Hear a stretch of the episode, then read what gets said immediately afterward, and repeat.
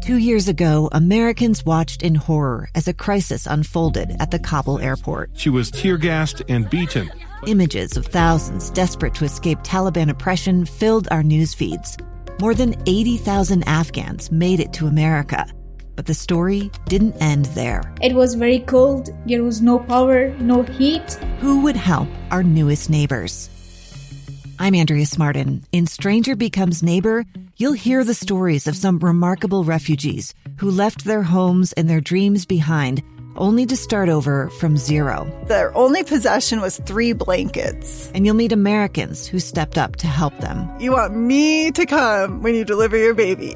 What can one person do in the face of an international disaster decades in the making? That's Stranger Becomes Neighbor. Find us at kslpodcast.com, follow us on Apple Podcasts, or anywhere else you listen.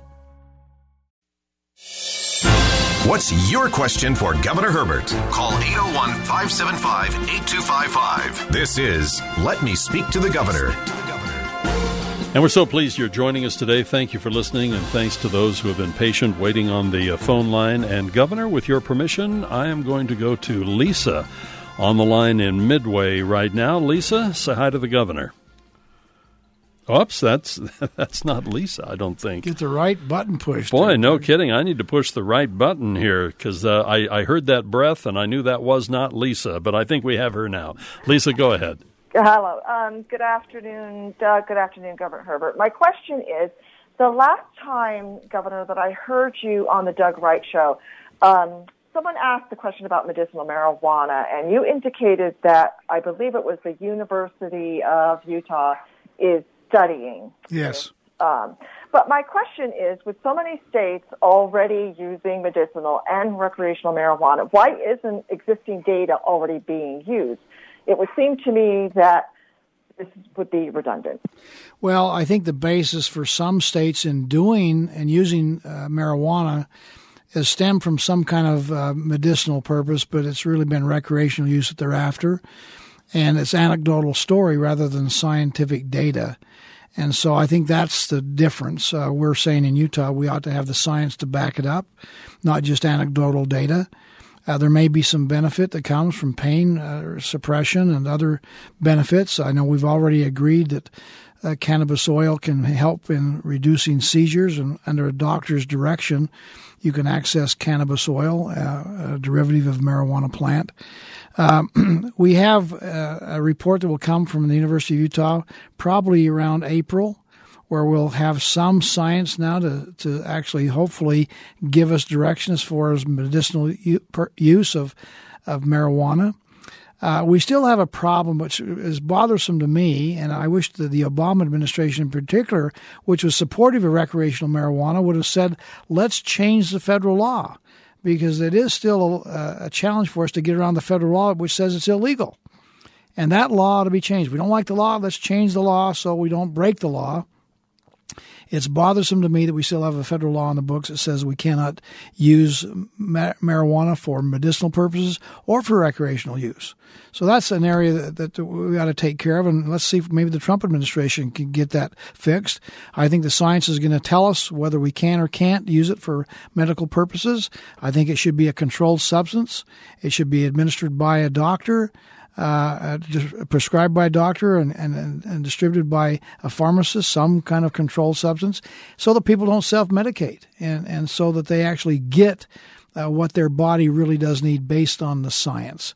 And that's not asking too much. And I think we ought to push in that direction. And, and all we're doing is wasting time by arguing whether it should be anecdotal or whether there should be science behind it. I think uh, most people in Utah think that it should be a, a science based decision. This time, let's go to Jen, who is joining us uh, from West Jordan. Jen, you're on. Let me speak to the governor. Hi, Doug. Thank you for taking my call. Uh, governor, I just have a question about the state minimum wage. Uh, you're talking about the booming economy and how the legislature is always uh, very common sense in their approach to uh, legislation, but uh, the minimum wage is really low for this state. You can't live in Salt Lake uh, on minimum wage. And I've actually, in the last couple of months, had uh, two employees leaving the company I work for, um, one moving out of state because they just can't afford to live in Utah anymore. Um, and companies are slow to react because they're waiting for. They've said that they're waiting for the state to raise the minimum wage, um, but seven something an hour is is hardly enough to support yourself, let alone a family. Is the legislation looking at doing anything?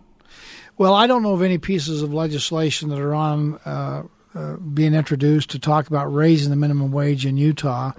I recognize the debate and the argument back and forth about it. Uh, I think uh, we've done a number of studies out of Washington and about the pros and cons of minimum wage and the argument. Hey, if five seventy five is enough, what what what's the number? Is it ten fifty? Is it twenty dollars? Make it whatever you want. Minimum wage has never been designed to be um, a living wage, as people call it. It's designed to be a minimum wage. And when you raise the minimum wage, there are people that win, there are people that lose. Mostly those who are losers, uh, typically in the marketplace across the country, are minorities that have less skill, less education, and young people who have less skill and less education. And so they end up having a higher unemployment rate. So it's a mixed bag on whether it's good to have government raise the the minimum wage to pick a number. Um, I think some, like myself, are, uh, think that the marketplace actually does a better job of determining what, in fact, the minimum wage or what a particular job description is worth in the marketplace. All jobs are not created equal, and um, so uh, we we look around. If you're looking to get a job at Wendy's or McDonald's, you know they're paying way above minimum wage because they know they can't get anybody to work there at a minimum wage, and so they're paying eight, nine, ten dollars an hour which is, you know, four or five bucks above minimum wage. And that's what the market demand is. So I'm more inclined to let the market make those determinations. By the way, we've been listed as the best place in America for business and for careers six out of the last eight years. But this last year, we dropped from number one to number three. And the interesting reason for it is because our salaries and our wages are going up. So we're not as uh, uh, labor friendly to the business community because our costs of labor are going up. That is a direct reflection of the marketplace. The demand for labor, we have a shortage uh, of labor. Uh, we have a demand for more skills in the marketplace, and so our unemployment's going down. Our wages, our household income now is about 13th highest in the nation. So again, the market's working very well, and I can tell you that wages are going up now because of the laws of supply and demand and our healthy economy.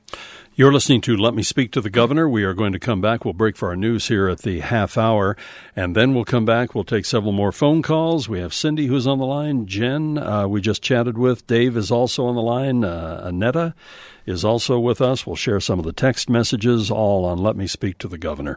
A number again to call is area code 801 and it's 575 8255. We have our Sandy Collins who is standing by in the KSL 24 hour news center with our lead story. It is 1231.